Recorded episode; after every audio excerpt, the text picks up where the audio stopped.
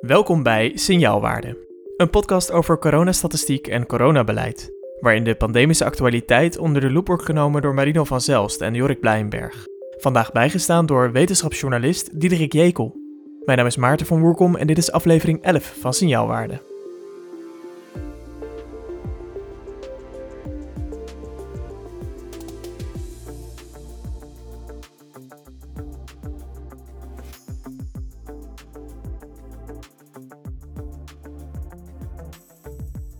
Goeiedag en welkom. Het is vandaag 5 mei 2021, bevrijdingsdag en tevens dag 434 van de coronapandemie in Nederland. Jorik, Marino, hebben jullie al een potje lauw bier op de bank uh, zitten drinken, lekker geholst in de keuken op jullie uh, eigen bevrijdingsfestival?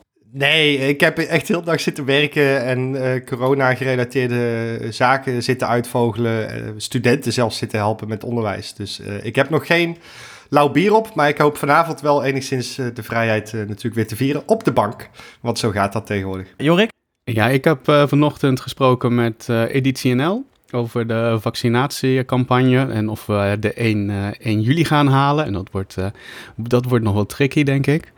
En voor de rest, nee, ik heb niet zoveel gedaan vandaag. Ik ben een beetje zorgelijk naar de cijfers gekeken, wederom. Ik moet nog wel zeggen, we hebben natuurlijk, ik had heel lang de kunnen we bevrijdingsdag vieren grafiek gemaakt.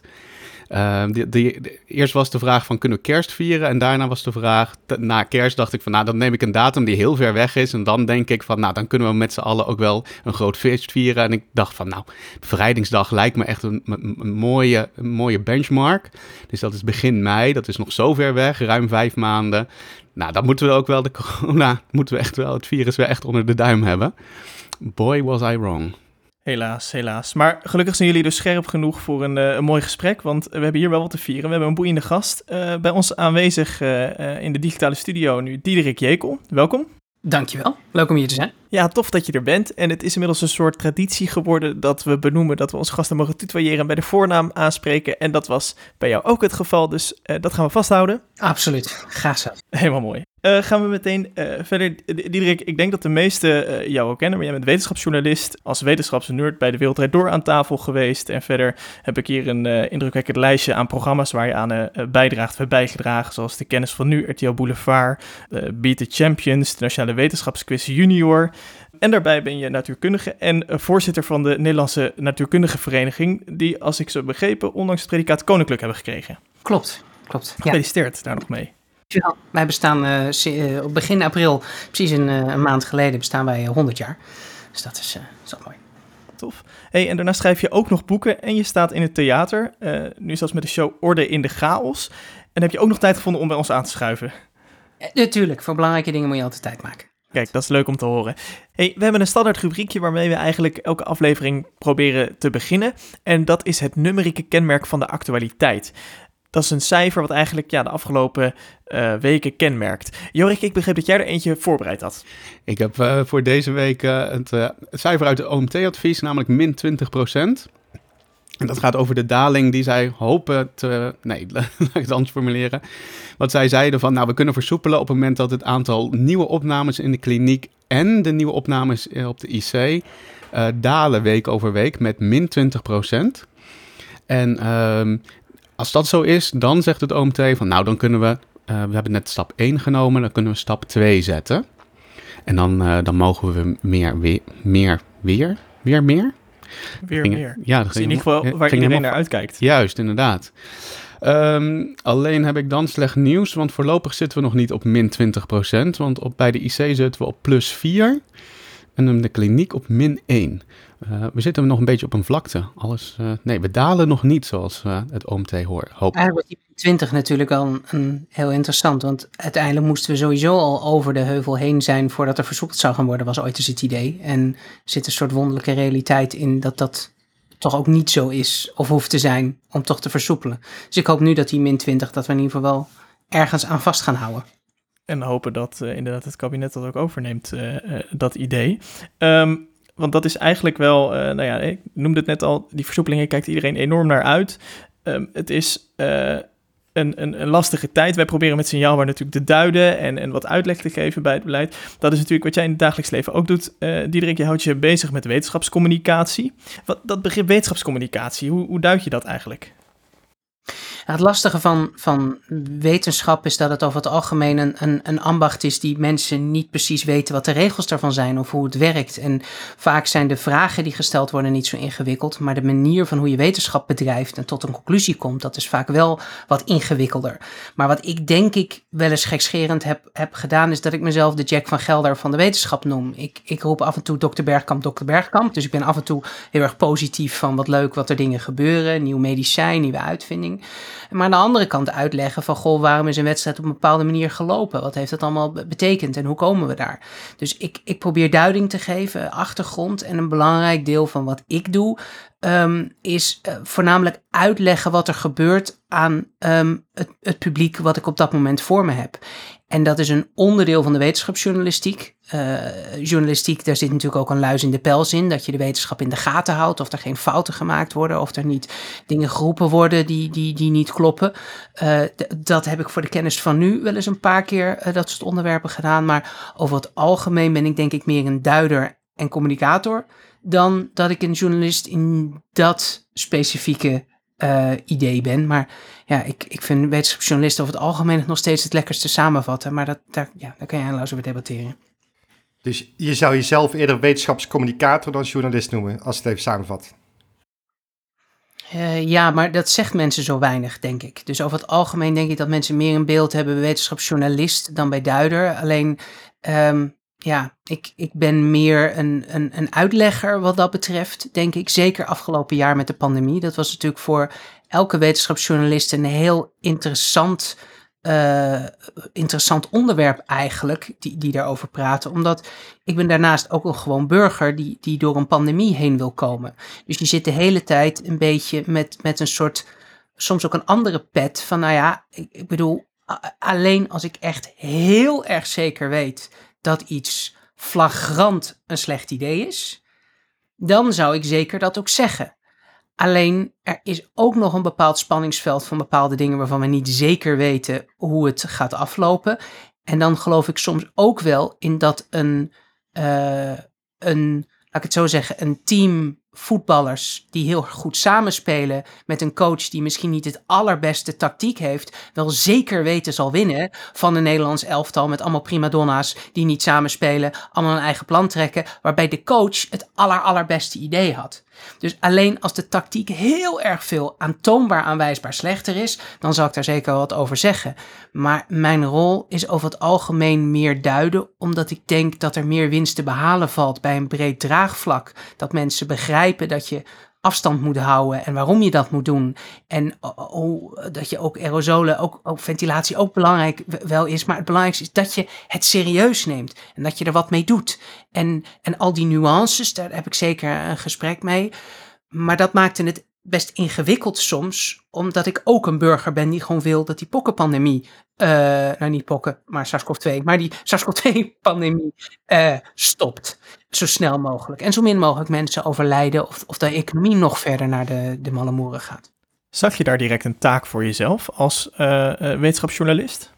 Dan kom je bij een heel te ingewikkelde uh, vraag van, goh, is de taak van een journalist om mensen te overtuigen of niet?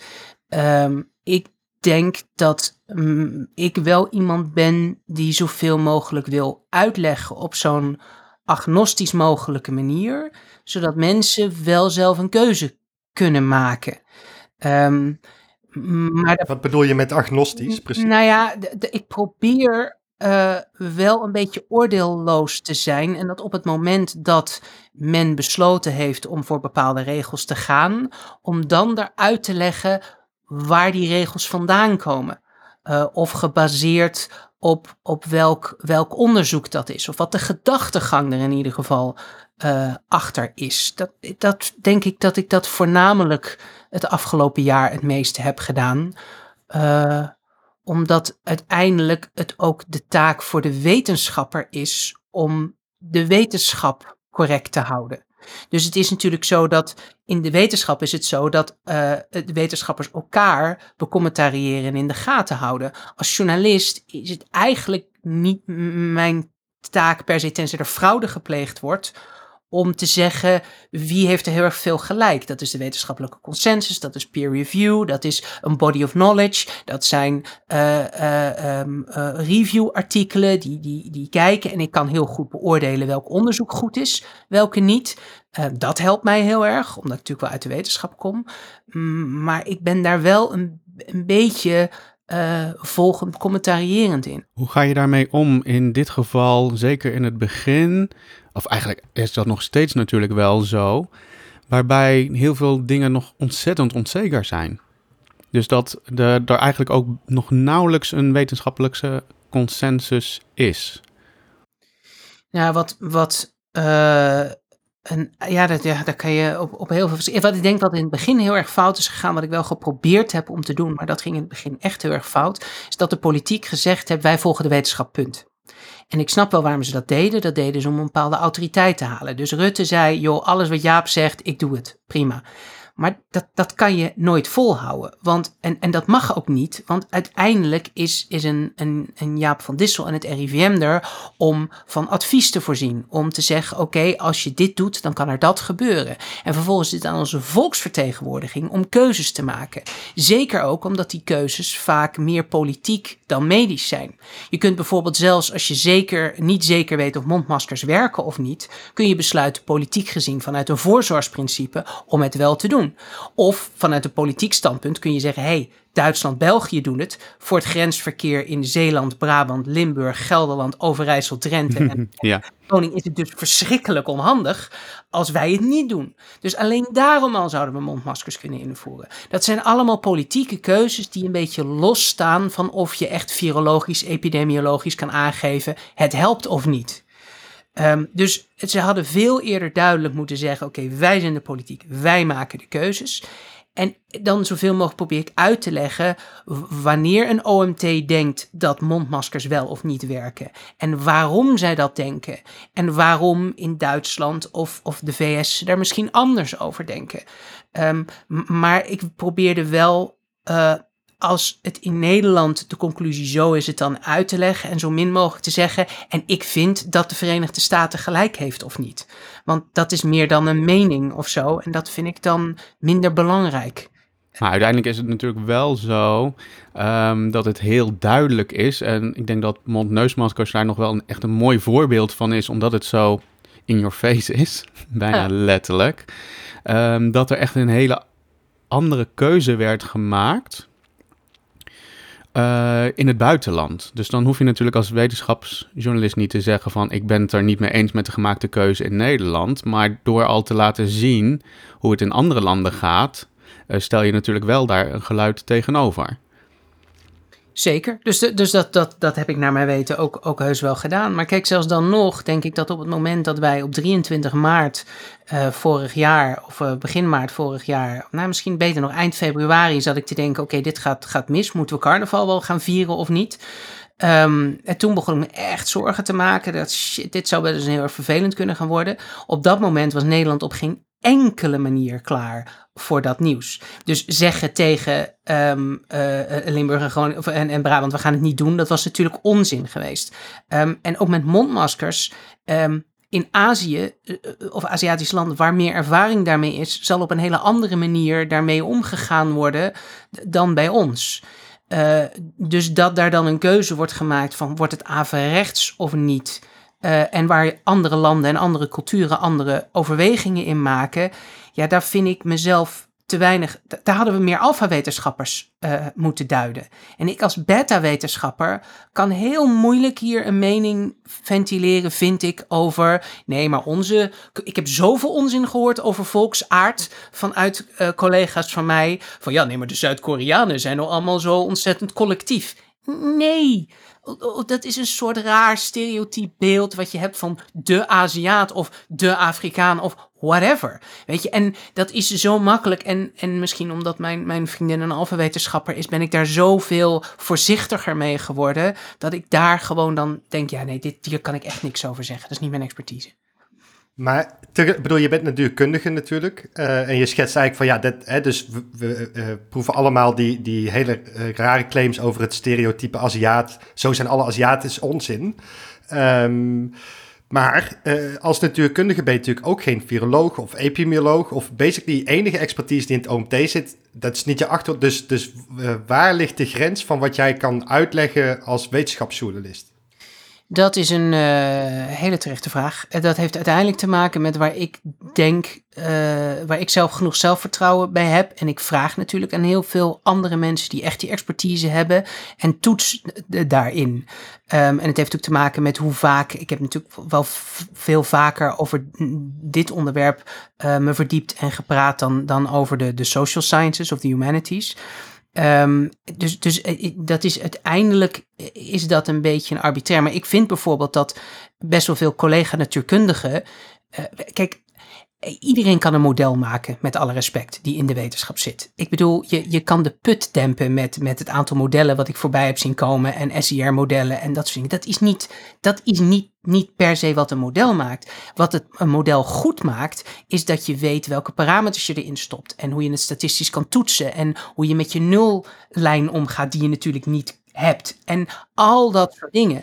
En, en er zijn heel veel druppelmodelletjes bijvoorbeeld van aerosolen, wat ik helemaal kan volgen, waar ik het verschrikkelijk mee eens ben.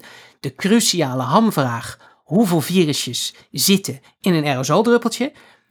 Dat gaat alles bepalen of niet. En dat kan ik als natuurkundige niet doen. Daar heb je dus een viroloog of epidemioloog voor nodig.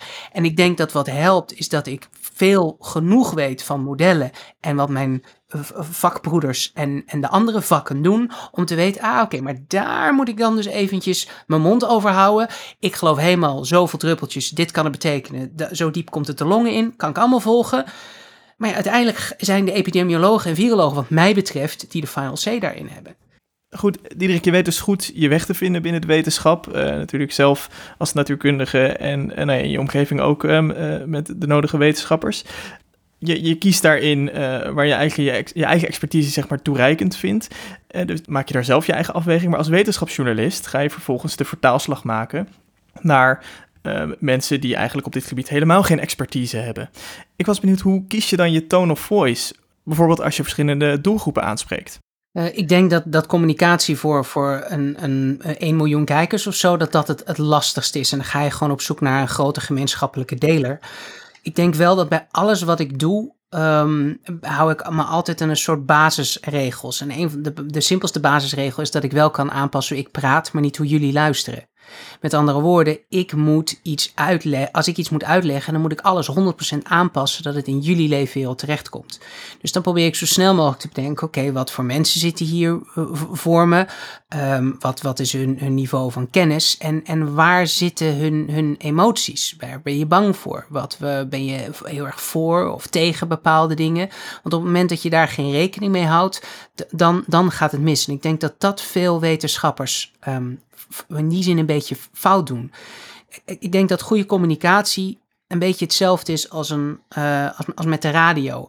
Je, je, je tuned met een radio in op een soort draaggolf, dat is die frequentie zeg maar. En over die golf, daar komt de informatie. Daar komt het liedje van Sky Radio bijvoorbeeld naar voren.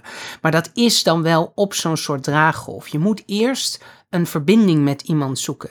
En die verbinding, dat doe je eigenlijk bijna altijd het effectiefst met een emotie. Um, en vervolgens, als je dus met iemand een klik hebt gemaakt en, en je, je bent bij iemand binnengekomen, dan kun je informatie uh, gaan overbrengen. Maar dan moet de ander dus eerst luisteren. En die moet niet al afgehaakt zijn. En dus het is voornamelijk belangrijk dat je snapt waar is de ander mee bezig en, en wat vindt hij interessant of niet interessant, spannend of niet. En dus op het moment als iemand aan mij zou vragen van, goh, hoe, hoe geef je antwoord aan uh, wat we dan heel erg neerbuigend wappies noemen, um, dan, dan zeg ik altijd, oké, maar dan wil ik graag weten welke van de veertig uh, scholen of kerken de, deze zijn. Want sommige mensen geloven helemaal niet in het virus. Sommige mensen denken dat het maar een griepje is. Weer andere mensen denken dat PCR-tests uh, niet deugen, want uh, meneer Ellis heeft het zelf gezegd. Weer een ander clubje zegt, maar we moeten gewoon meer doen aan het afweersysteem. Weer een ander clubje vindt het 2017 griepseizoen heel erg belangrijk. Weer een ander clubje vindt dat het hydroxychloroquine, ivermectine of een van de andere dingen moet zijn. Je hebt een clubje dat zegt van, goh, het moet financieel George Soros, Bill Gates zijn. Je moet weten waar iemand vandaan komt om antwoord te geven uh, in de leefwereld van de ander. En doe je dat niet, dan heeft informatie geen enkele zin en gaat het nooit goed komen. Dus ik probeer dat uit te zoeken, zo snel mogelijk. Ja, precies. En dat doe je dan op basis van het medium waar je zit. Bijvoorbeeld uh, als je um, op het podium staat uh, in je eigen show, heb je misschien een andere tone of voice dan dat je bij Boulevard aan de desk staat. Of... Ja, absoluut. absoluut. Kijk, op het moment dat ik bij, uh, bij Boulevard sta, dat is over het algemeen, dat zijn, dat zijn nou ja, ongeveer een miljoen kijkers. Uh, dat, dat zijn mensen die niet het meestal naar de NOS kijken. Ehm, dat zijn mensen die in principe zo'n programma kijken om te willen weten wat er gebeurd is die dag. bij, bij royalty, crime, allerlei onderwerpen die misschien niet het, het, het, het, het, het, NOS-journaal halen. Um, maar corona heeft met al die dingen is die van invloed. Um, en op zo'n moment probeer ik dan uh, dat daar een beetje bij uit te leggen. Maar het is een ander publiek dan, dan, dan naar de vooravond kijkt of zo. En, en veel boulevardkijkers zullen dat allemaal linkse, elitaire, vervelende mensen vinden. Of niet. En ik ben zelf een links, vervelend, elitair mens. Ik bedoel, uh, volgens die definitie. Dus ik, ik, ik ben helemaal niet aan het neezeeën of, of aan het zeggen wat, wat leuker is of niet leuker is. Het is meer gewoon een, een statement of facts. Het zijn andere uh, een andere demografie kijkt ernaar. En of ik nou op een basisschool over corona uitleg, of, of, of op, avonden bij Lions, of via mijn Instagram-kanaal, of mijn filmpjes op YouTube, steeds denk ik aan wie kijkt ernaar en hoe kan ik de boodschap zo aanpassen dat die, dat die aansluit bij de emoties en de gevoelens en de kennis die bij dat persoon al aanwezig is. Maar je zei net dat je dan begon met, met een emotie. Wat, wat zou dan nu de emotie zijn waarmee je begint? Uh, in dit geval, bijvoorbeeld bij Boulevard? Uh, nou, dat, dat hangt er dus van af uh, wat je wil overbrengen. Um, op het moment dat je uh, wil uitleggen van, van goh, wat, wat. Als we het bijvoorbeeld hebben over vaccinaties. Er komt een vraag over vaccinatie. Hoe gaat nou het ermee? Ja, ik heb met, met vaccinaties bijvoorbeeld wel uh, uitge... Kijk, je, je kunt um, een statistisch verhaal gaan houden over een kans van 1 op 50.000 um, versus zoveel procent kans voor dit of dat. Maar dat is niet de emotie, dat is de informatie.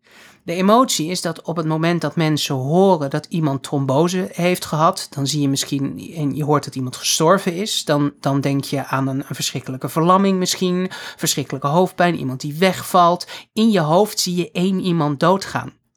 Um, dat is altijd heftiger en voorspel, voorstelbaarder dan die statistiek van nee, maar we redden er misschien duizenden mensen mee. Dat, dat weet je niet. Dus op zo'n moment zeg ik van oké, okay, men stopt daarmee, uh, want uh, zoveel mensen op zoveel prikken. Um, nou, dat, dat, dat, daar kun je tegenover stellen dat op dit moment van de 800 mensen die op de intensive care liggen, er 250 mensen zullen gaan sterven die gaan vrijwel gegarandeerd dood. Dus 250 mensen gaan op dit moment liggen te vechten voor hun leven. Versus een paar mensen die misschien overlijden. Dat maakt het niet minder verschrikkelijk wat al die mensen overkomt met die trombose en die trombocytopenie. Dat is echt een drama. En ik, ik vind eigenlijk als maatschappij dat wij zouden een paar miljoen opzij zouden moeten leggen voor elk persoon dat een vaccin neemt, maar eh, verschrikkelijke bijwerkingen heeft gehad. Dat wij als maatschappij zeggen: oké, wij dragen die ellende. Heel simpel, omdat je voor de maatschappij, als het goed is, zo'n vaccin uh, neemt. Zodat de economie weer open kan en dat soort dingen. Laten we het daarover hebben. Laten we er voor die mensen zijn. Maar laten we ook niet vergeten dat, en nu hangt het een beetje af hoe formuleer je dat afhankelijk van je doelgroep. Maar eigenlijk wat ik wil zeggen, laten we vooral niet vergeten dat op dit moment 250 mensen gorgelend op de IC liggen te verdrinken in hun eigen longvocht. Dat is wat er tegenover staat. Dat is de keuze die je moet maken als Hugo de Jonge. 250 mensen zijn nu aan het stikken door het longvocht van COVID. En als je het zo brengt, als het goed is, doet dat iets met je als mens. Veel meer dan als ik het op een andere manier gezegd had. En dat is omdat, terwijl ik dit vertel, voel ik letterlijk mijn uh, haartjes op mijn arm overeind gaan, omdat ik die mensen even voor me zie. En dat komt dan voor mijn gevoel in mijn stem terug en resoneert met de mensen die het horen. En dat is dus uiteindelijk, Jorik, denk ik, het, het, de emotie vinden bij de statistiek. En hoe je dat dan precies brengt en op welk moment. En, en dat is dan op een gegeven moment meer techniek van, van hoe je dat kan uitleggen. Is dat, is dat dus eigenlijk jouw sleutel tot succes? Want dat is uh, een, een van, van, de, van onze luisteraars die vroeg zich af, Jeroen, die zei dat wetenschap is, dat noemden we net ook al even, uh, zeker in de pandemie, inherent niet zeker. Mm -hmm. um, hoe ga je dan om met mensen die eigenlijk in een soort tunnel zitten? Je hebt natuurlijk ook meegedaan aan Wie is de Mol, dus een tunnelvisie is je, is je niet onbekend. Um, maar mensen die in een, in een tunnel zitten en um, eigenlijk, uh, ook al is het bewijs uh, niet, is er niet de zienswijze van die mensen, zoals bijvoorbeeld bij, uh, nou, ik noem maar even naam, Maurice de Wond, of, of iemand die alleen maar wetenschappelijk klinkt, zoals allerbekende Engel. Hoe ga je om met dat soort mensen? Is dat nog steeds proberen de emotionele lading over te brengen? Mm, dit is een, een, een vraag die op heel veel verschillende niveaus werkt. Kijk, je, je hebt sowieso. Um, is het pick your battles is, is een van de dingen die, die heel erg belangrijk is. En dat moet ik ook zelf leren, want ik heb het gevoel dat uiteindelijk iedereen redelijk is en iedereen overtuigend, uh, overtuigbaar is. Alleen dat het een kost meer energie dan het ander. Ik denk dat voor elk maatschappelijk onderwerp, of je het nou over corona, over een brexit, over klimaatverandering hebt, elk maatschappelijk onderwerp kun je de, de populatie, de groep, de mensen in Nederland opdelen uh, in drie groepen. Uh, de Jemeboe-schaal. Je hebt een heel klein clubje dat roept jee. Je hebt een heel klein clubje dat roept boe. En je hebt een hele grote groep die zegt meh. Ik weet het niet. Vertel me wat ik moet doen. Ik wil gewoon mijn kinderen volwassen zien worden. En ik wil gewoon lekker naar Antalya op vakantie. En uiteindelijk is het, is het de, de mensen die heel hard jee roepen. We moeten erop letten. Heel Nederland in een lockdown. Corona is slecht. We gaan er wat aan doen. Dat clubje, dat heb ik al lang. Die, daar zijn we het mee eens. Je hebt een groep die, die boe zegt. Uh, Willem Engel. Uh, een aantal andere mensen die zeggen van... Goh, wat we nu doen, dat is echt nog veel gevaarlijker dan het virus zelf. En je hebt de grote groep die zegt... Ja, het zal maar wel virus, bacterie, ik weet het niet, ik vind het ingewikkeld, laat me met rust, iets met ziekenhuizen. Um, en, en vooral die groep, die vind ik het belangrijkst om te kunnen uh, bedienen. Want de groep die J roept, die heb ik al. De groep die Boe hebt, die, die ga ik waarschijnlijk nooit kunnen overtuigen. Um, dus, dus het is belangrijk, waar, waar ga je dan voor? Dan is er binnen die grote groep die een beetje neutraal is, um, zijn er natuurlijk heel veel tinten grijs in te vinden. Wat het allerbelangrijkste is om te doen, is dat op het moment dat iemand in een tunnel, zoals je dat zelf noemt, zit, uh, komen welke tunnel is dat en gewoon respect hebben voor dat mensen bijvoorbeeld bang zijn voor vaccins. Mensen zijn gewoon bang op het moment dat een onbekende iets onbekends in je aderen spuit. Daar moet je respect voor hebben. Mensen zijn bang dat al hun werk, hun toekomstdromen, alles is op dit moment in het ongewisse en gaat misschien kapot. Door maatregelen, en dat gaat overkomt mensen die zij misschien niet eens kennen. Er zijn heel veel mensen die gewoon geen personen kennen die long-covid of uh, corona hebben gehad met een situatie dat je in het ziekenhuis terechtkomt. Dus voor hen is het allemaal secundair, je hoort het op televisie enzovoort. Je moet dus niet een soort betuttelen van, oh, je hebt niet het goede dingetje gelezen wat ik wel heb gelezen. Nee, de, die mensen zijn net zo bang en geërgerd en verdrietig als jij en ik dat zijn met de hele situatie. Dus vanuit een mate van respect en, en zo snel mogelijk erachter proberen te komen waar uh, komt die tunnel vandaan en waar is de persoon het echt niet mee eens, met waar ik het wel mee eens ben, zeg maar. En dan kijken, oké, kunnen we dat dan adresseren? Um, en dan als ik bijvoorbeeld Willem Engel of Maurice de Hond. Ik heb heel erg in het begin uh, met Maurice wel eens contact gehad. Um, en, en, en met Willem Engel ook wel eens heel even. Um, kijk, met Willem Engel wil ik liever niet in het openbaar zo'n gesprek aangaan om, en dat heeft voornamelijk te maken omdat hij politiek een aantal dingen geroepen heeft over, over Rutte en dergelijke. Daar, daar, daar, ben ik gewoon het fundamenteel ben ik het politiek met hem oneens. Ook nog eens een keer. Dus dat is een van de weinige mensen waar ik het dus echt gewoon geen gesprek mee aan wil gaan. Maurice heb ik uh, een paar keer gedaan. Alleen we zijn het ook gewoon heel erg oneens over hoe je wetenschap moet bedrijven. Hij, ik, ik, ik heb het gevoel heel erg dat in alle statistische dingen die hij doet, dat hij bewijzen zoekt voor waar hij al van overtuigd is. En dat lukt altijd, maar dat is een religie.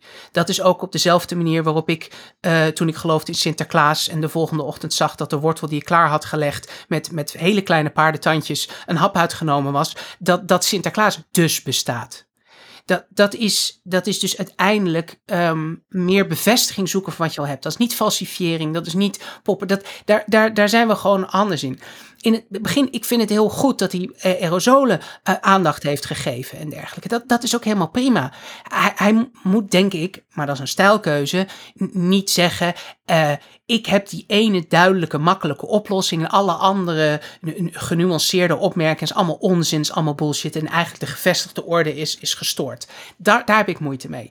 Dat er meer aandacht voor aerosolen, ventilatie, ja, in vrede naar mensen, zet een raam open, hartstikke goed.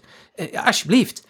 Um, en, en dus eh, daarin zou ik die twee dus nooit doen. Maar moet ik met hen in debat? Nee, helemaal niet. Als ik met hen in debat zou gaan, dan zou het nooit zijn om hen te overtuigen, omdat ik niet denk dat dat ooit gaat gebeuren. Maar meer om de mensen te overtuigen die naar ons debat kijken, om te laten zien: hey, dit is waarom ik zeg wat ik zeg. Niet omdat wetenschappers elkaar napraten, want dat denken ook veel mensen. Maar binnen de wetenschap win je echt geen Nobelprijzen door elkaar na te praten. Je wint alleen Nobelprijzen door te bewijzen dat de rest absoluut onzin heeft gepraat. Daar win je een Nobelprijs voor, iets nieuws te doen. Dat is een heel groot probleem juist in de wetenschap, dat replicatiestudies niet goed werken. Of dat, dat er te weinig uh, aandacht en liefde voor is binnen de wetenschap. Dus het is juist niet zo dat men elkaar napraat. Um, en dat, dat, dat, dus als je aan me vraagt van goh, hoe ga je daar, daar mee om? En, en, en die dingen zijn, zijn dit een beetje de leiddraden die ik gebruik. Maar het is, het is dus heel lastig om daar een eenduidig antwoord op te geven. Ik zat wel te denken, ik, ik, even tussendoor, ik vind het wel grappig. Je doet tegelijkertijd, spreek je over wetenschapscommunicatie en je doet ook weer een hoop wetenschapscommunicatie in de, hetzelfde verhaal. Dat uh, waardeer ik. Um, maar wat ik over na zat te denken is, uh, zeker gegeven dit thema, wanneer is het vermoeiend? En even te schetsen, zeg maar, ik krijg ook natuurlijk heel veel vragen, vooral op Twitter bijvoorbeeld, uh, ook e-mails van mensen. En het zijn heel vaak dezelfde vragen en ik blijf gewoon rustig antwoord geven. Um, en dan krijg ik heel vaak reacties van mensen die zeggen, joh Marino, eh, je, ja, je blijft gewoon maar antwoord geven, zeg maar. En dan zeg ik eigenlijk hetzelfde als jij. Iedereen heeft vragen en die vragen zijn terecht. En dan heeft iemand recht op een antwoord, zeg maar. En misschien kan ik het geven. Maar ik kan me wel voorstellen dat het op een gegeven moment dat je denkt... Ja, nou heb ik wel uitgelegd wat een PCR-test precies um, impliceert. Dus nou is het klaar. Of is dat nooit het geval? Ik heb, eh, ik, je ziet mij af en toe uh, een, een, paar weken even weg zijn op Twitter. En dat is gewoon omdat ik het gewoon echt niet meer trek. Ik heb vanaf de start van, van die hele pandemie, zeker in het begin ben, werkte ik zeven dagen per week, 14 uur per dag, om het op zoveel mogelijk plekken en manieren uit te leggen, op zo, aan zoveel mogelijk mensen, om dus het nieuws erbij te houden. Um, en de, de stroom die nu op Twitter aan, uh, en op social media, gewoon, de mensen zijn ook zo moe. Het is echt de langste winter ooit geweest. Mensen zijn klaar. Mensen zijn ook heel erg boos. En ik, ik, ik merk dat ik de tone of voice wel steeds vervelender begin te vinden, zeg maar. Het, het dreigende karakter ook van mensen. Dus dan houdt het, dan, dan gek genoeg moet ik mezelf dan juist inhouden om er niet op te reageren, omdat dat ik te kinderachtig ben en, en dan daar juist wel op in wil gaan. Uh, ik, ik kan niet, ik, wat ik echt niet meer zo goed trek, tenzij iemand het gewoon met echt liefde en respect vraagt. Dus soms doe ik het nog wel. Maar als iemand nu nog zegt, joh, ja, het is ook allemaal maar een griepje. Ja, dan, ik trek dat gewoon niet meer. Ik heb iets te veel eh, huilende artsen, iets te veel uh, gestikte patiënten, iets te veel uiteindelijk economische fucked up situatie gezien. Dat is de schuld van het virus en niet schuld van de maatregelen. Dat, dit, het kan namelijk niet anders. Het loopt te ver uit de hand. De zorg stort in elkaar op een manier die je niet voor mogelijk kan houden als je alles los laat gaan. Dus het is helemaal niet een discussie van, goh, ja, maar de maatregelen zijn misschien te streng, misschien kunnen we het niet doen. Nee, want geen maatregelen is echt een Armageddon waar je gewoon geen idee van hebt bijna. Dus nu nog zeggen het is een griepje met, met 3,2, 3,3 miljoen, ik weet niet exact de teller van het moment doden uh, versus de 300.000 die je normaal van griep hebt elk jaar. Ja, dan, daar heb ik gewoon geen boodschap meer aan. Nee, maar ik bedoel ook, uh, um, je zit bij, bij het Boulevard, je zit bij de Champions. En nou ja, je zit op heel veel plekken waar je ook natuurlijk... Dus ik bedoel ook niet per se, de, daar komen we zo nog even op terug, de, de, de, kritische mensen, laat ik het even zo formuleren. Maar gewoon het verhaal, zeg maar. Op een gegeven moment ben je toch klaar met uitleggen? Of oh, is het, nee, je, blijf je het leuk vinden? Um, ik ben het onderwerp ben ik wel zat, maar dat, dat heeft iedereen. Uh, ook als je, als je een kroegeigenaar bent, ben je corona wel zat. Ook als je een kijker van Boulevard bent, ben je corona wel zat. Als je een kijker van televisieprogramma's, überhaupt of radioprogramma's bent, ben je corona wel zat. Dus ik denk dat ik, dat ik daar niet anders ben dan anderen. Het, het, het uitleggen van wetenschap en mensen willen helpen en dingen duidelijk maken, dat kan ik echt 24 uur per dag doen. Dat, dat, dat, dat vind ik alleen maar interessant en leuk. En ik, ik, ik heb het idee dat ik wel kan helpen om dingen duidelijker te maken en, en daardoor misschien ook wat angst her en der weg te nemen. Ehm, en, en misschien het, het, ten goede te helpen. Uh, en dat, dat gevoel heb ik wel. En als ik dat niet zou hebben, dan zou ik ook echt stoppen en dan zou ik lekker iets anders gaan doen. Nou, we hebben het uitgebreid gehad. Oh, ga je gaan, eh, Marino. Nou ja, de laatste vraag in dit thema, wat je, het was eigenlijk was de laatste, de originele vraag. Maar je begon zelf al over de hè, Twitter, zet ik soms even uit. Uh, ik, ik, uh, op een gegeven moment ben ik klaar met uitleggen dat dit geen influenza-virus is, zeg maar, om het even zo samen te vatten. Is er een punt dat vanuit hè, wetenschapscommunicatie proberen mensen te overtuigen dat, dat iemand gewoon een verloren zaak is? Dat je gewoon moet zeggen, ik krijg jou niet aan boord, ik ga ook niet mijn best doen en, en het is finito. Ja, tuurlijk. Als je het op privé-niveau uh, moet je sowieso pick your battles doen. Er zijn natuurlijk genoeg gezinnen die uit elkaar gereten worden omdat de een uh, het allemaal onzin vindt en de ander niet. Nou, je moet je echt afvragen of je dat de moeite waard vindt of niet. Pick your battles. Um, uh, als ik al een hele dag door bezig ben met corona, ik kan de hele avond door blijven twitteren met allemaal mensen. En er zijn sommige mensen die um, of zo geen enkel idee hebben hoe wetenschap werkt, of, of gewoon uh, bepaalde dingen als virussen en DNA niet erkennen, bijvoorbeeld. Of uh, ja, dan, dan moet je zo uiteindelijk gewoon de, de hele studie doen die epidemiologen en virologen freaking 20 jaar van hun leven hebben gedaan. Uh, om, om dat te, te doen. Dus, dus soms is het gewoon te ver weg. En er zijn mensen die gewoon natuurlijk, en dat maakt het soms een lastige discussie in basis ben ik best wel uh, een, uh, geloof ik in het goede van de mens. Dus ik ken heel veel wetenschappers die hun uiterste stinkende best doen om, om ergens achter te komen.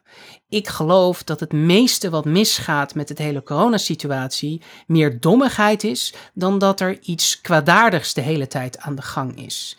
Um, dat is uiteindelijk niet echt te bewijzen of niet. Maar als ik hoor waar, waar Willem Engel bijvoorbeeld mee bezig is, dan heb ik meer het gevoel dat hij überhaupt heel erg weinig vertrouwen heeft in het goede van de Nederlandse rechtsstaat. Heel erg weinig vertrouwen heeft in de politiek. En dat is natuurlijk iets wat, wat breder uh, dat meer mensen hebben. Op het moment dat je heel vaak genaaid bent door de overheid, ja, natuurlijk heb je dan geen reden om aan te nemen dat mensen wel het beste met je voor hebben. Uh, en dat snap ik ook wel. Um, dus, dus, maar dat maakt het soms zo, zo lastig. En soms kun je mensen daar niet van overtuigen. Als je in basis denkt, iedereen is hier bezig, ook collectief, al die medici, die zijn allemaal bezig om meer geld voor hun ziekenhuizen te fixen. Als je dat echt gelooft en dan dus ook meegaat in het idee dat al die politici, al die journalisten, iedereen met dat verhaal meedoet. Ja, dan, dan moeten we een type gesprek aan waar wij niet uit gaan komen, want ik ben onderdeel van het establishment. Dus ik kan je daar sowieso niet van overtuigen. Daar misschien een beetje een vreemd bruggetje zo, maar um, je uh, weet dus duidelijk je weg te vinden binnen de wetenschapscommunicatie. Daar heb je uitgebreid, uh, dat doe ik heel bewust. Daar maak je bewuste keuzes in. Dat legde je net uit. Nou ben je naast dat je de wetenschappelijke onderbouwing uitlegt, ook geef je ook toelichting op het gebied van het beleid en het coronabeleid, wat we noemden eerder al het verschil tussen wetenschap en politiek, wat op politiek vlak wordt uh, ingezet. Mm. Terwijl je aan de andere kant wetenschapsjournalist bent. Uh, bijt dat elkaar? Volgens sommige mensen ongetwijfeld. Het, het, waarom ik, ik normaal zou ik natuurlijk, ik, ga niet over een, een, een toeslagenaffaire. Uh, ja, heb ik op Twitter misschien wel eens een paar keer wat gezegd, maar dat is meer gewoon Diederik als burger. Maar ik ga niet daar op, boulevard of, waar dan ook wat over zeggen. Dat is dus echt politiek politiek. Het is natuurlijk wel zo dat op het moment dat het OMT met een advies uitkomt uh, en dan is het vervolgens, uh, kan ik uitleggen van goh, hoe het OMT tenminste meestal kan ik dat uitleggen, hoe het OMT tot zo'n uh, advies gekomen is. En vervolgens is het dan nuttig om uit te leggen waarom de politiek daar wel of niet wat mee doet. En ik denk dat omdat ik vrij veel van de wetenschap af weet, ook wel kan aangeven waar het stopt met per se wetenschappelijk zijn. Uh, en dat het meer een politieke keuze wordt. Um, en ja, je, je kan het een denk ik niet helemaal zonder het andere duiden, uh, wat dat betreft. Maar is er een moment dat je er kan ook spanning ontstaan omdat er bepaald beleid gekozen wordt waarvan je dan moet zeggen van ja, maar deze, deze beleidskeuzes passen gewoon, dit is niet meer wetenschappelijk. Uh, nou, bij, de, bij de versoepelingen bijvoorbeeld heb ik dat gedaan bij Boulevard. Daar heb ik echt gezegd van ja, er is, ik, ik snap niet waar ze het vandaan halen. Um, en en dan, dan, dan, dan zeg ik wel van, nou ja, weet je, dan probeer ik te duiden hoe de situatie in januari met dezelfde aantal besmettingen, grosso modo, hè, uh, uh, en nu wat de situatie anders maakt. En dat heeft natuurlijk te maken met, met dat een, een, een vaccin de R-waarde van een land omlaag haalt en maatregelen dat ook doen. Uh, dus dat je nu met een, een, een, ingewikkelde afweging bent, dat nou, als je maar hoopt dat het vaccin het R-waarde snel genoeg omlaag haalt, uh, dat je de maatregelen kan versoepelen die de R-waarde weer omhoog krikken, dat je netto rond die 1 blijft hangen en balanceren. En bid dat de mensen in de zorg het gewoon vol blijven houden. En dat je bidt dat er ondertussen niet iets naars gebeurt met een, met een extra Indiaanse, weet ik veel, uh, variant. Ja, dat, dat, dat kun je doen. Ik heb daar wel bij, dan maak ik, maar dan maak ik eigenlijk ook al duidelijk van ja, dit is niet wat, de, wat het OMT echt voor ogen heeft. Uh, en ze nemen een risico. Nou, de politiek neemt een risico, maar uiteindelijk heb, dat heb ik dat ook gezegd. Het is het volstrekte recht, vind ik. En dat is ook een tweet die me best wel duur is komen te staan volgens sommige mensen. Het is het volstrekte recht van Rutte en de jongen om dit te doen. Eigenlijk hebben ze als volksvertegenwoordiger precies gedaan wat ze horen te doen. Ze hebben de wetenschap gehoord en besloten dat andere belangen in hun ogen zwaarder meewegen. Dat ik dan vervolgens als persoon denk, ja, zeker. Maar het gaat niet per se omdat er te weinig oog is voor um, de nevenschade. Ik denk dat het probleem is dat de nevenschade veel groter gaat worden op het moment dat we richting zo'n code zwart gaan en je het niet meer in de hand kan houden. Dus geef het nog even twee, drie verdubbelingen. En dan moet je sowieso terugdraaien. En dan, dan is echt het, het, het, gaat niemand meer mee in Nederland met het gedoe. En is echt iedereen het vertrouwen kwijt. En dat zou ik een reden vinden om het misschien een week uit te stellen. Maar uiteindelijk is dat mijn, mijn mening. Ik, ik ben dan gewoon één persoon en een burger met een educated guess. Um, je kan prima de gok maken dat het vaccineren sneller genoeg, snel genoeg de R omlaag haalt dan dat de maatregelen de R omhoog schokken. Dat, dat is gedaan nu. En prima. Laten we zien wat er gebeurt. Um, ja, ik, ik, ben het daarin uh, helemaal met je eens. Ook, ook dat het die politieke keuze was en dat ze dat natuurlijk zelf mogen beslissen. Um, het RIVM zei dat zelfs ook op die dag: van ja, dit zou niet onze keuze zijn, het is een politieke keuze. Het was voor het eerst helder. Ja, ja, ja. Uh, dat, dat heb ik toen ook tegen RTL gezegd, inderdaad. Van ja, dit is, in de cijfers zie ik het ook niet, maar politiek.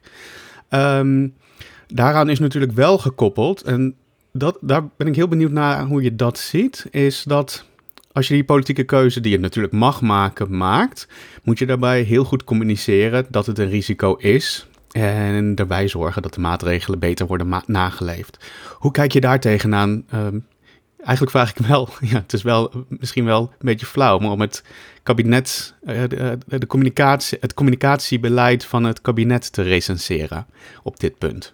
Laat ik wel, wel zeggen, je hebt, je hebt helemaal gelijk. Ik heb wel op elke mogelijke uiting tot op vervelend herhalends aan toe geprobeerd uit te leggen dat, uh, dat in principe zouden we dit moeten kunnen redden als iedereen zich de komende maand nog strakker aan de regels houdt en er echt niets misgaat. Dit is geen versoepeling. Ik heb zelfs geprobeerd, dat, dat vind ik dat het kabinet anders had moeten doen. Je had het niet een versoepeling moeten noemen, maar je had het een, een, een handhavingsmethode moeten noemen. Gewoon heel, heel, heel cru misschien. Gewoon zeggen. eh, en misschien praat ik onzin. Hè? Dit is mijn men- mening als één persoon. Dit, dit is niet Ja, ik weet het ook niet, want volgens mij weet het kabinet het zelf namelijk ook niet. Dus ik ben gewoon heel benieuwd hoe jij dat ziet. Want wij kunnen het natuurlijk wel zeggen van mensen moeten zich aan de maatregelen houden. Maar hoe communiceer je dat ook? Nou ja, wat, wat er gebeurde was, eh, er zijn een aantal dingen misgegaan. Met die 21 april, dat er toen op een gegeven moment uitlekte ehm, dat eh, we misschien naar versoepelingen gaan, of uitlekte of niet, er ging in ieder geval iets mis. Either way, ehm, het is niet raar dat stel je voor dat je op het punt staat van, hey, zouden we meer gaan moeten versoepelen? Dan moet je heel duidelijk maken, jongens, zo'n versoepeling is nogal een dingetje. Daar moeten niet drie, vier ambtenaren een middag over nadenken. Daar moet een bataljon van ambtenaren met wetgeving aan de gang, met plaatselijke verordeningen, met burgemeesters, met veiligheidsdriehoeken. Daar moet een plan voor gemaakt worden. Dus als we enigszins in de toekomst daarmee naartoe gaan, gaan we ermee aan het werk. We vragen aan het OMT of het überhaupt wel kan. En dan hopelijk over tien dagen kunnen we dan, misschien als de OMT zegt dat het goed is, dan zitten we daar al klaar voor. Dat is geïnterpreteerd als we willen over tien dagen gaan versoepelen. En ik denk dat, dat daar heel erg hard meteen mensen vanuit VWS hadden moeten zeggen: jongens, nee, nee, nee, nee, nee, nee, nee, nee. We zijn het nu aan het verkennen en we moeten het nog langs het OMT halen en al dat soort dingen. Ehm, dat, dat, dat is niet zo handig. Ehm, om, om het to put it mildly. Eh, op een gegeven moment was er een probleem dat ehm, veiligheidsberaden en burgemeesters, en daar schiet mijn kennis gewoon tekort, zeiden: eh, Oké, eh, wij kunnen het niet meer handhaven. Op het moment dat eind april zonnig is, en gelukkig hebben we een hele regenachtige april, maar iedereen wil naar buiten, eh, dan, dan wordt het gekkenhuis. Boa's worden ondergespuugd, politieagenten in elkaar geslagen. Het heeft gewoon geen zin meer. Wij, wij kunnen dat niet meer uitleggen eh, in de parken en weet ik veel. Nou, prima, als zij dat zeggen, dan, dan, dan is dat zo. En dat is ook wat de ziekenhuizen op een gegeven moment, die aantal ziekenhuizen die uitspraken gingen doen, dat kan je ook afvragen of dat verstand is, maar goed, die zeiden toen van ja, oké, wij, doe dat dan maar.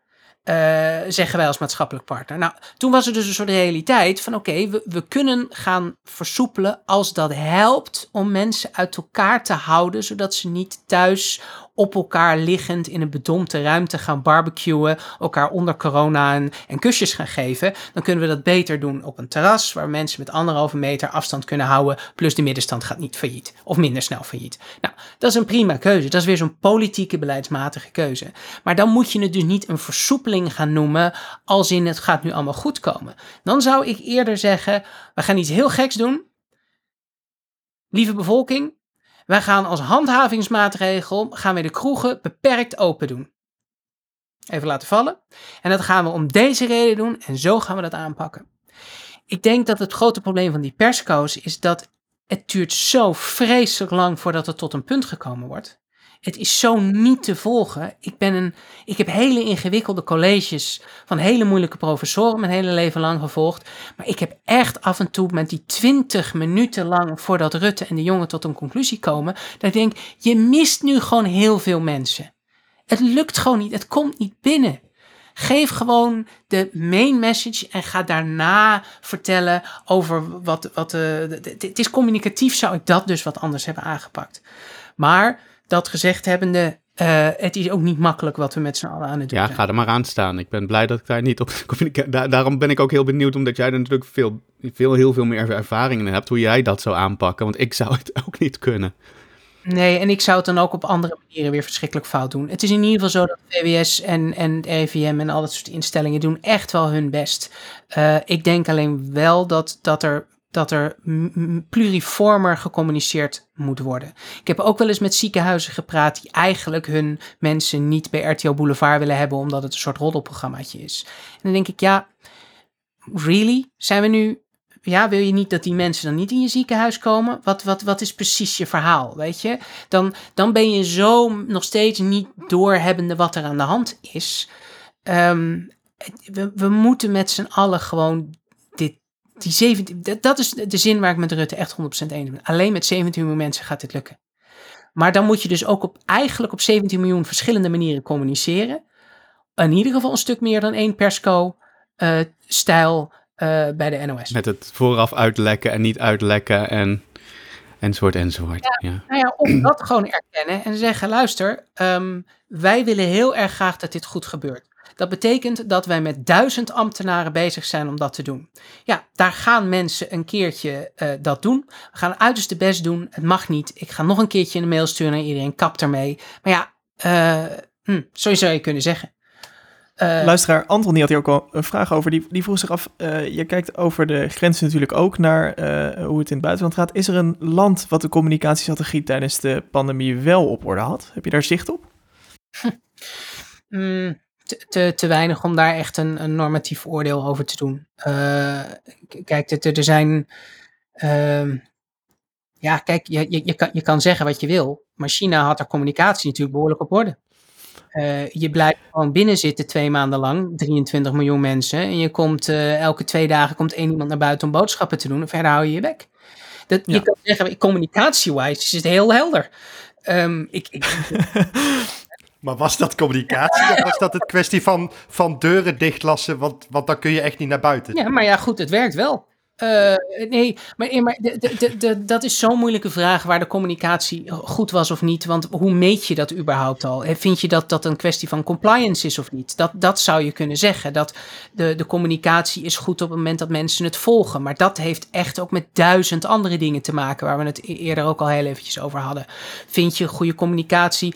Het percentage begrip dat mensen hebben over wat er gebeurt. Of misschien het percentage mensen dat vertrouwen heeft in haar overheid of niet. Nou, maar dan heb je ook weer met scholingsniveau te maken. Ja, hoe moet ik Zanzibar met, met Nieuw-Zeeland gaan vergelijken? Heb jij op al die gebieden als wetenschapsjournalist een rol? Op al die verschillende niveaus? Bij duiding? Nou, je, je, hebt, je hebt voor jezelf namelijk aan het begin vertelde je... Um, ik ben ook gewoon een mens. Uh, en de mensen die ik wil ook dat die pandemie... Uh, de, de, de, de, weggaat. Ja. Uh, ik ben wetenschapper, ik ben journalist. Um, ik heb hier zicht op en ik kan dit op een bepaalde manier uitleggen. Uh, dat kwam op mij over als een soort intrinsieke motivatie om te zeggen van nou, ik ga kijken of ik de compliance in ieder geval en de duiding zo goed mogelijk kan overbrengen. Ja. Klopt dat op al die dingen die je net noemde, dat je daar als wetenschapsjournalist een rol speelt? Nou, elke, elke journalist moet daar een andere keuze in maken. Ik, ik denk dat ik. Ik vraag wel... aan jou nu. Ja, nee, oké. Okay. Um... Ja, ja, ja. Ik, ik, ik zelf ben wel uh, nogmaals dus iemand die werkt vanuit uh, vertrouwen uh, in het systeem dat mensen hun best doen. En in ieder geval ben ik er wel van overtuigd dat zodra meer mensen het begrijpen, het ook makkelijker is om de regels goed uit te voeren. Um, en dat wat ik voornamelijk heel veel zie, is dat mensen zeggen, volledig begrijpelijk, ja, uh, lekker, uh, ik mag wel in de auto naast elkaar naar de, naar de restaurant, dan kom ik eraan en dan moet ik weer uh, uit elkaar gaan zitten, anderhalve meter. Wat, wat slaat het nou op? En dat je dan uitlegt van, oké, ja, nee, dat, dat is ook heel raar. Absoluut. Weet je waar dat vandaan komt? En dan en dat uitleggen. Of zoals Dave Roelvink op een gegeven moment tegen me zei van... Nou, ik mag, ik mag wel naar een, een prostituee, maar mijn eigen moeder mag ik niet knuffelen. Dat, dat is toch raar? En dan zei ik van oké, maar ik, ik ga ervan uit dat je geen arbeidsrelatie met je moeder hebt. En dat dat het al het een en ander anders maakt. Ik, ik neem aan dat het wisselende contacten van je moeder misschien anders is. Geen idee. Maar waar dat verschil vandaan komt, is... En ik, ik denk dat, dat ik voornamelijk zag dat er uh, de afgelopen 14 maanden, 15 maanden um, heel veel ruimte was voor uitleg naar dat soort dingen. En dat ik denk uiteindelijk dat dat helpt om die pandemie door te komen. En dat is uiteindelijk ook een beetje een intuïtief gevoel. Wat ik me net nog afvroeg voordat Maarten deze vraag stelde, maar ik heb Maarten al een WhatsApp berichtje erover gestuurd. is, was het stukje, het stukje sprak je over, over wetenschappers en ik moest terug. Wij hadden afgelopen zondag hadden wij een Spaces op Twitter. Dat is het clubhouse ding van Twitter tegenwoordig. En toen kwam er iemand een vraag stellen over strategie. Sorry? Ben je toch ook hip? Ja, samen met Jorik, hè? Let wel. Oh, um, nee. Maar die, uh, die zat een soort van ja, strategie. En, en op een ik denk, ja, wat, wat, wat is de zoektocht? En die zei, weet je, ik heb gewoon nog maar een two-pack over in plek van een six-pack. Ik wil gewoon in de sportschool, zeg maar. En um, toen moest ik een paar seconden nadenken. En toen zei ik ze, weet je, ik heb dus met, met uh, Nienke uh, een relatie, zeg maar. Dat is vijf maanden aan de gang. Ik zei, wij zijn dus nog niet op date geweest, hè. Mm. In vijf maanden tijd. Ik zei, dus ik zei even voor het, voor het besef, ik vind het niet leuk wat er allemaal gebeurt. Zeg maar. En toen kreeg ik dus achteraf een paar berichten van mensen die zeiden, ja, dan besef je niet dat jij het ook niet leuk vindt. Mm. Um, en het is goed om die persoonlijke dingen te horen. En toen moest ik denken aan die RIVM-sessie van jou met uh, de eerste, uh, met, met onder andere Jaap van Dissel.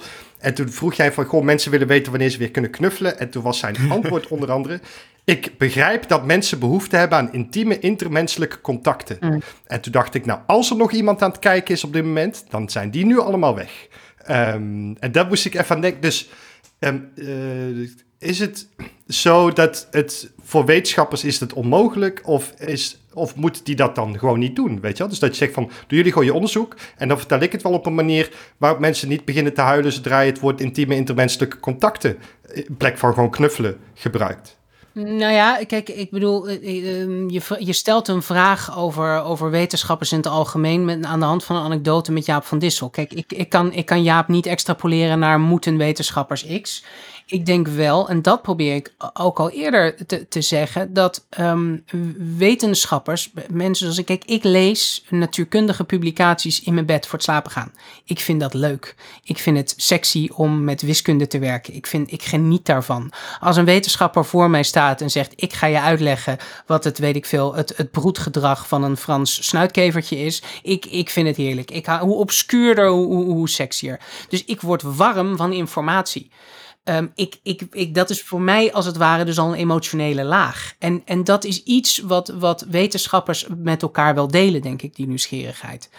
Ehm, het, het ding is hier dat de communicatie ehm, moet dus, die klik moet met emotie gaan. En wat hier dus misging met Jaap, is dat hij dus niet, hij had ook kunnen zeggen, ja man, wat snap ik dat? Gewoon weer eens even knuffelen.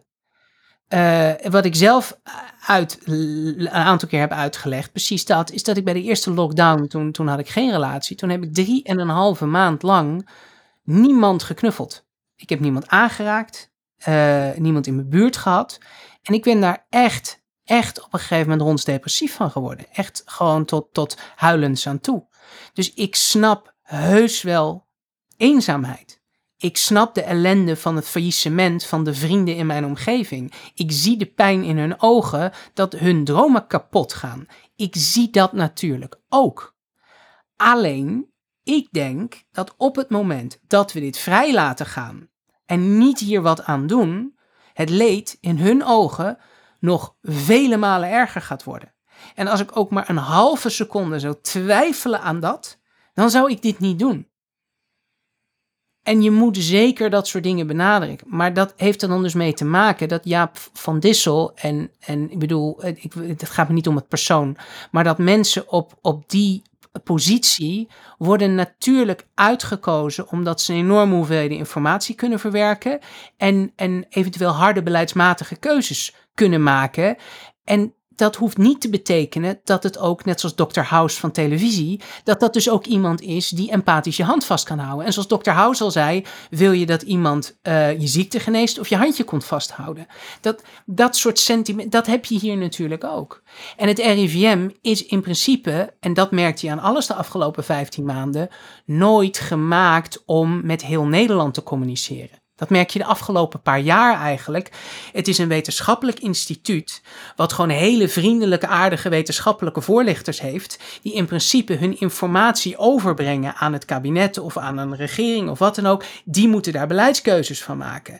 Maar zodra ze moeten communiceren met boze boeren over een stikstofbeleid of met boze mensen over COVID, dan merk je gewoon dat het ouderwetse idee van een wetenschappelijk instituut wetenschapt, doet modellen, doet toekomstvoorspellingen enzovoorts, geeft dat aan beleidsmakers en die denken daarover na en maken keuzes. Een RIVM is nooit gemaakt om een, een sexy internetspread te maken voor het brede publiek over corona of covid. En je ziet gewoon aan alle kanten dat ook communiceren over vaccineren met Roel Coutinho een, een, lang geleden. Je merkt gewoon dat daar een bepaalde, um, hoe zeg ik dat? Uh, ja, het is toch weer die informatie. Dat op het moment dat iemand zegt, ja, maar ik maak me zorgen om de kwik in een vaccin. Als iemand dan zegt, ja, maar luister, in een broodje, broodje makreel zit gewoon meer kwik, dus ik weet niet waar je je zorgen om maakt. Dan, dan werkt dat niet. Want daar zit een soort dosisgedachte onder, die ik ergens wel begrijp. Maar allereerst moet je gewoon erkennen, het meest bijzondere wat je hebt in je leven, je kind, daar maak je je dus zorgen om dat mensen die kwaad willen doen. Nou, dat, dat, kan, dat kan ik me zo ontzettend voorstellen, natuurlijk. Daarom, om het zeker te weten, zijn al die kwikverbindingen er al jaren uit. Maar dan nog kun je je afvragen, ehm, is het erger dan de dingen die we... Weet je, en dat je dan dus langzaam maar zeker een dosisverhaal uitlegt. Maar je moet eerst de emotie van mensen erkennen. Want als je gaat zeggen, ja, ik wil ook interpersoonlijke contacten. Uh, maar ja, dat is nou helemaal niet zo. Dan um, voelt Jaap ongetwijfeld echt wel de pijn die er in het land leeft. Hoor, dat geloof ik eigenlijk gewoon echt wel. Hij, hij zegt het niet zo handig. Maar die, die, die die afstand zorgt er in ieder geval voor dat mensen zich niet gehoord voelen en dan dus denken Jaap van Dissel en de mensen bij het OMT zullen wel niet begrijpen wat er echt aan de hand is. En dat is dus een communicatieprobleem. En dat is dus waar we wetenschappers voor moeten trainen, denk ik. Nou, dat, dat laatste was, het grappig, dat de laatste vier woorden was ook waar ik naar op zoek was. Nou, had ik het heel veel korter kunnen doen. Je, je, je, je, mag voor mij doorpraten, want het is uitstekend. Maar de, en het ging me ook niet om, het, om, om uh, Jaap van Dissel bijvoorbeeld. Het voorbeeld, het, voor mij is het een van de meest zeg maar, duidelijke voorbeelden waarop ik dacht...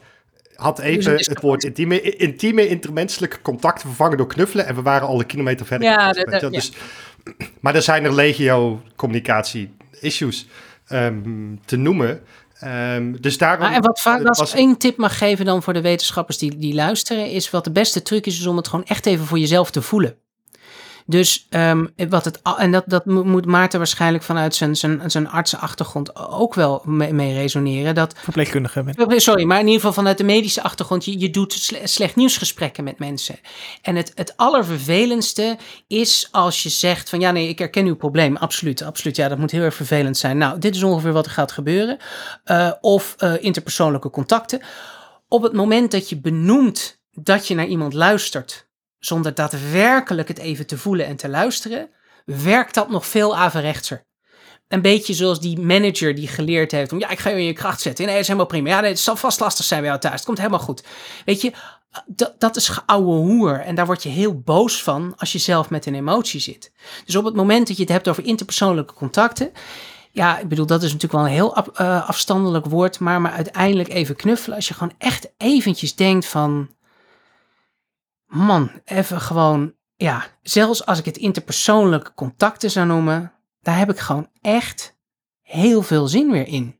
Dat het gewoon weer normaal wordt, mensen. Dat snap ik. Ik snap jullie pijn. En nu in mijn hoofd voelde ik het. En ik denk, ik hoop dat dat ook nu in mijn stem er weer uitkwam.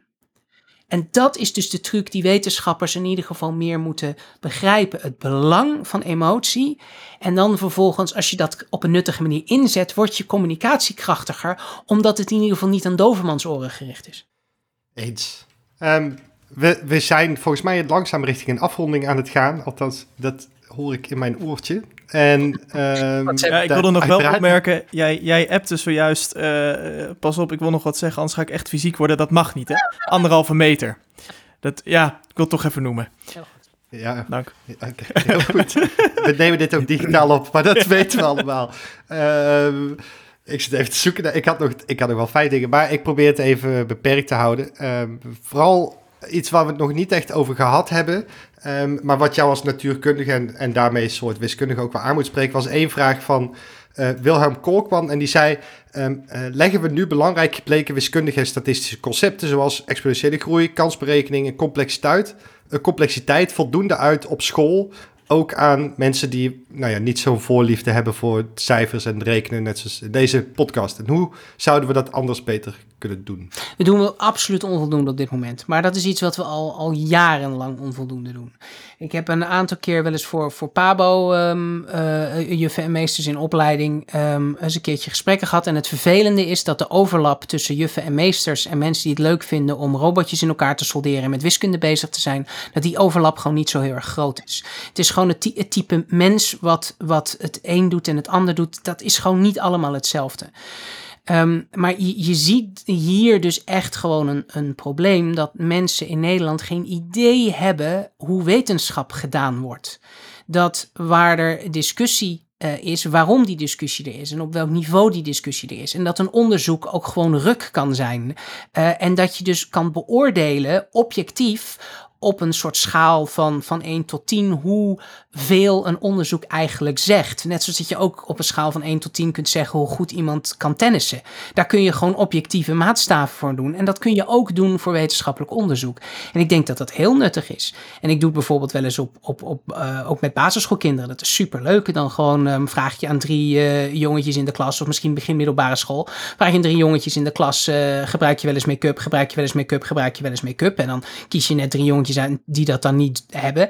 En dan zeggen ze alle drie nee. En dan, dan zeg je 0% van de Nederlanders draagt make-up. En dan, dan zeggen die kinderen, nee, nee, maar dat, dat klopt niet. En waarom klopt dat dan niet? Nou, en dan zeggen ze, allereerst, je hebt het aan te weinig mensen gevraagd die denken dat ze slim zijn. Nou, prima, dan vraag je het nog aan zes andere jongetjes. Nog steeds 0% van. En dan zeg je, ja, maar je vraagt alleen aan jongetjes. Oké, nou, en dan, dan op een gegeven moment zeg je, oké, stel je nou voor dat ik dat op een andere plek doe. Als ik bijvoorbeeld uh, buiten een gay bar doe of buiten een, een strak gereformeerde kerk in Kampen. Waar, waar denk je dat het, het, het antwoord anders zal liggen? En op het moment dat ik het bij die strak gereformeerde kerk in Kampen doe, terwijl de predikant staat te kijken. Wat denk je dan dat die mannen zullen gaan zeggen? En dat je dan op een gegeven moment stap voor stap zo verder gaat. En dat je uh, ook uitlegt dat, dat een van de eerste seksuologie onderzoeken in Amerika in de jaren 50, dat, dat mannen werd gevraagd, um, uh, waren ze opnieuw naar de gemiddelde penislengte. Um, en op zich hadden ze dat wel goed aangepakt. Ze hadden 1500 mannen gevraagd. In dit geval is het ook niet gek om voornamelijk mannen in het cohort uh, te pakken. maar de fout die ze gemaakt hadden was vragen: oké, uh, dan stuurden ze een centimetertje op naar die mannen om het zelf op te meten. Nou, je kunt je voorstellen dat buiken ingehouden werden, dat er afrondingsfouten waren. Het, laten we zo zeggen, het gemiddelde van die, dat onderzoek lag wat hoger dan het gemiddelde wat ze verwacht hadden. Laten we het gewoon maar zo zeggen. Nou, en als je stap voor stap dat soort voorbeelden pakt, of, of um, eenzaamheid onder ouderen, dat ze dan van die robotzeehondjes hebben om te kijken of die ouderen dan een beetje met dat knuffelen minder eenzaam zijn. Dat je dan zegt van oké, stel je nou voor, hè, dat wil je onderzoeken. Hoe kun je dat doen? Nou, vragenlijst. Oké, prima. Die ouderen zijn dementerend. Hè? Dat was het hele idee. Dus dit, dat, dat is niet ideaal. Hoe kun je dat doen? Nou, je kunt mensen lang sturen. Ja, supergoed idee. Twaalf weken lang sturen we een superleuke student. Want die kosten namelijk niks. Dus je kan studenten gewoon lekker langs laten gaan. Twaalf weken lang sturen we een leuke student langs mevrouw de Jong. Om een uur lang te praten of ze nog eenzaam is of niet. En aan het einde meten we dan of mevrouw de Jong minder eenzaam is dan twaalf weken geleden. of dat door het zeehondje. Of misschien dat we gewoon als land met elkaar moeten besluiten dat studenten gewoon vaker langs ouderen moeten gaan om gewoon die leeftijdsgroepen weer met elkaar in contact te brengen. En dat we dus met elkaar moeten besluiten, hé, hey, laten we daar de infrastructuur voor mogelijk maken. Nou, dit soort dingen kan je in een uur lang, kan je gewoon veel meer uitleggen. En ook asafsneden. Dus je kunt gewoon ter plekke allerlei gekke correlaties gaan vinden over de toename van, van CO2 en de afname van piraterij en allerlei gekke combinaties die je kan vinden, dat correlatie echt geen causaliteit is. Uh, er is een heerlijk filmpje over een kat die naar televisie kijkt, naar een motorrace. En op een gegeven moment slaat hij met zijn pootje tegen het scherm aan en vliegt die motorrijder op zijn plaat. Nou, dat, dat ligt niet aan die kat, natuurlijk. Dat is gewoon correlatie, dat is geen kausaal verband. Hier is het duidelijk. Maar bij trombose na een AstraZeneca-vaccin is het een stuk minder duidelijk.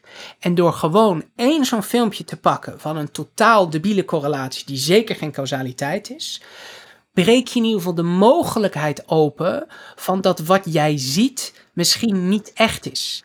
En uiteindelijk is dat wat wetenschap probeert te bereiken de bullshit van de feiten te onderscheiden. Wat is toeval, wat is ruis, wat is, wat is gewoon niets. En wat zijn echte verbanden en dingen die echt aan de hand zijn en echt gebeuren. En dat kunnen uh, beoordelen op een goede manier zonder systematische fouten. Daar heb je een wetenschappelijke opleiding of een wetenschapsjournalistieke opleiding of wat dan ook voor nodig. Maar het is in ieder geval freaking ingewikkeld. En ook wetenschappers zijn de hele dag bezig om in de gaten te houden of ze niet in hun eigen valkuilen trappen. Een, een meneer die hydroxychloroquine aan 10 uh, eh, patiënten geeft die toch al een 98% kans hebben om niet in het ziekenhuis terecht te komen. Ja, wat er ook gebeurt op dat moment is niet relevant. En het feit dat je dat dan dus als voorbeeld gebruikt, zoals meneer Elens heeft gedaan, dat maakt alleen maar een discussie onmogelijk. Misschien werkt hydroxychloroquine wel, misschien ook niet. Je weet het niet totdat je het heel erg goed randomized control trial met een placebo gewoon goed uitprobeert. En al het andere geouwehoer van huisartsen met de beste wil ter wereld, die zelf iets doen in hun praktijk met iets wat 98% kans heeft om sowieso van nature over te gaan, is ruis. En precies dat soort dingen kunnen we wel degelijk op scholen gaan adresseren. En dat moeten we ook gaan doen. En daar moeten we gewoon met z'n allen zo snel mogelijk geld voor vrijmaken. Duidelijk. Uh, ten slotte als laatste vraag. Uh, diezelfde Willem uh, had nog een andere leuke vraag. En dat zijn. Sorry? Willem Engel? Nee, nee, de, dezelfde Willem die de vorige vraag stelde, ah. Willem Kolkman. Ik zal even zijn achternaam erbij noemen om ook voor de luisteraars alle vorm van twijfel weg te nemen. Um, zijn vraag is: wat zijn de belangrijkste lessen met betrekking tot wetenschapscommunicatie naar aanleiding van COVID? En is er genoeg aandacht en kwaliteit in de Nederlandse pers met betrekking voor wetenschapscommunicatie? En daaraan wilde ik eigenlijk vastplakken de vraag: uh, zijn er mensen die jij volgt of kan aanraden van oké, dit zijn mensen die ik, die ik volg, dit, dit is een voorbeeld van goede communicatie? Uh, wat zijn allemaal zulke brede vragen? Um, Welke um, mensen volg jij als het gaat om communicatie in deze crisis? Nou, ik, ik pak van, van, van uh, allerlei wat weg. Er zijn natuurlijk wel wat, wat, wat Amerikaanse Twitter-feeds en, en zo. Maar het hangt er vanaf van wat je wil weten. Um, kijk, ik vind, ik vind Maarten Keulemans in de Volkskrant... vind ik, vind, ik, uh, vind ik hele dingen heel duidelijk de afgelopen jaar zeggen. En Job de Vriezen vind ik, vind ik heel goed. Er zijn natuurlijk allerlei mensen die, die dat gewoon... Uh, collega's die dat heel goed doen. Um, lessen voor de wetenschapscommunicatie um, is, ik, ik denk wel dat we in dit geval misschien veel eerder bij de persconferentie een ik, Wat ik nooit zo begrijp is dat er één persconferentie is.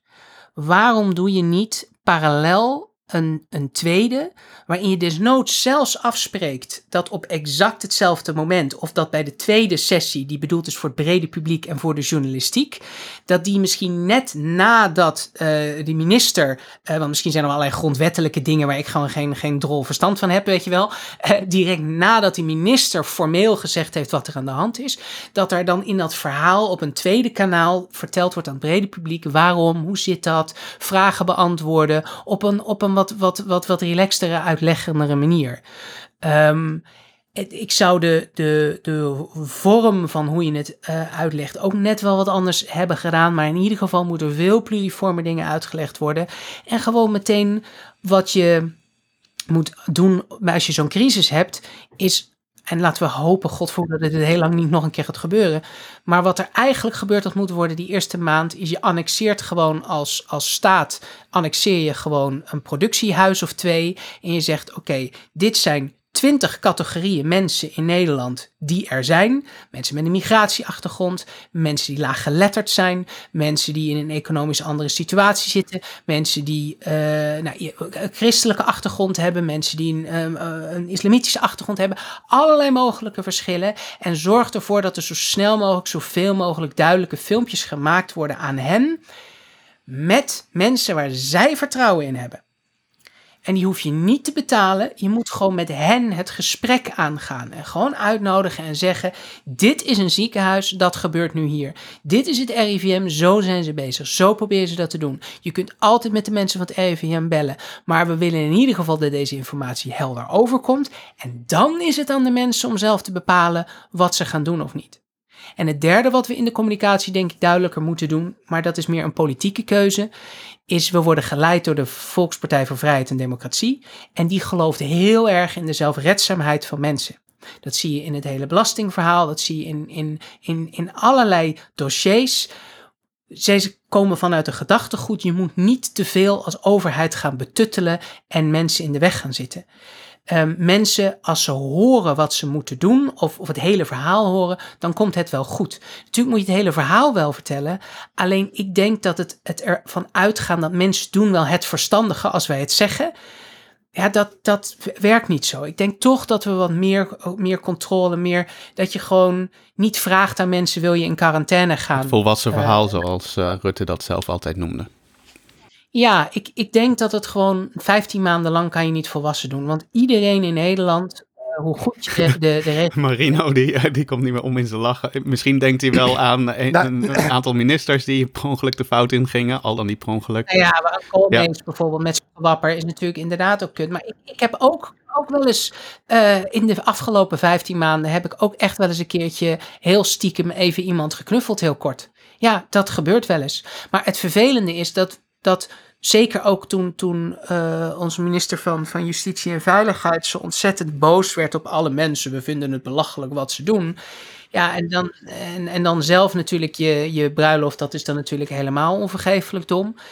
Maar als je zo. eh, ik denk dat de boodschap meer eigenlijk moet zijn. Als we 90% van de tijd ons aan 90% van de maatregelen houden. dan is dat virus binnen twee weken weg uit Nederland. Maar dan moet wel 90% van de mensen het doen. Dus als, als, het, het, is ook, het is namelijk ondoenlijk om 100% te halen. Maar je, je, laten we gewoon eh, dat doen en blijven communiceren. En zeg tegen de supermarkten, eh, verplicht ze. Ik snap niet waarom er niet overal dezelfde handenwasdingen nog zijn. Dat, dat je de winkels nog steeds verplicht om steeds op de underground weer te blijven zien. En dat doen de Duitsers bijvoorbeeld beter. Daar zie je elke keer in de winkels, zie je gewoon nog steeds... ah ja, dat is waar de pandemie is er nog. Mijn handjes wassen, ik moet afstand houden en al dat soort dingen. Het zit hem op de grond uiteindelijk dat in de dagdagelijkse keuzes word je in de weg gezeten uh, als het gaat om het uitvoeren van de regels. En dus moet je op dat dagdagelijks, een beetje die, die, dat is die steeg waar uh, gebroken glas is, waar een raam kapot is. Daar gaan mensen eerder propjes op de grond gooien. D dat idee. Zorg ervoor dat dat raam gerepareerd is en mensen hebben minder het idee, het maakt toch niet uit. En mensen gaan minder snel troep maken. Um, ik denk dat veel meer over dat soort dingen nagedacht moet worden. Duidelijk. Dank uh, Diederik voor... Marino? Ja, ik wilde nog even... Diederik zei in het begin, ik ben links elitair. Maar na dit verhaal over de VVD denk ik, ja, je bent wel echt links elitair.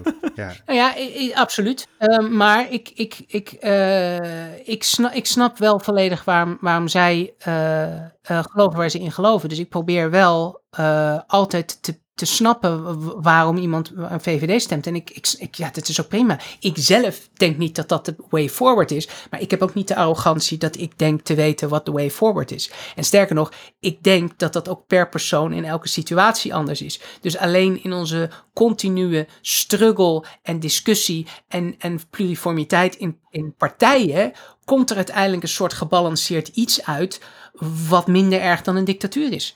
En ik, ik denk dat het heel goed is om dat samen te struggelen, maar ik moet er niet aan denken dat het hele land alleen maar doet wat ik zeg, want ik denk niet dat dat uiteindelijk het, het beste gaat werken.